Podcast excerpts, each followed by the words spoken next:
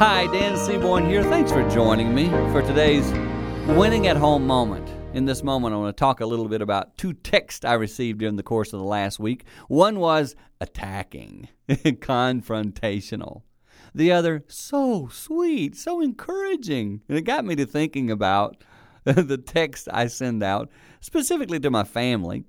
Love my family, but I'm sure sometimes they receive a text and go, Boy, Dad's confronting today. He's on the edge today. And other days, Oh, Dad must be in a good mood. That's an awesome text. What are yours like?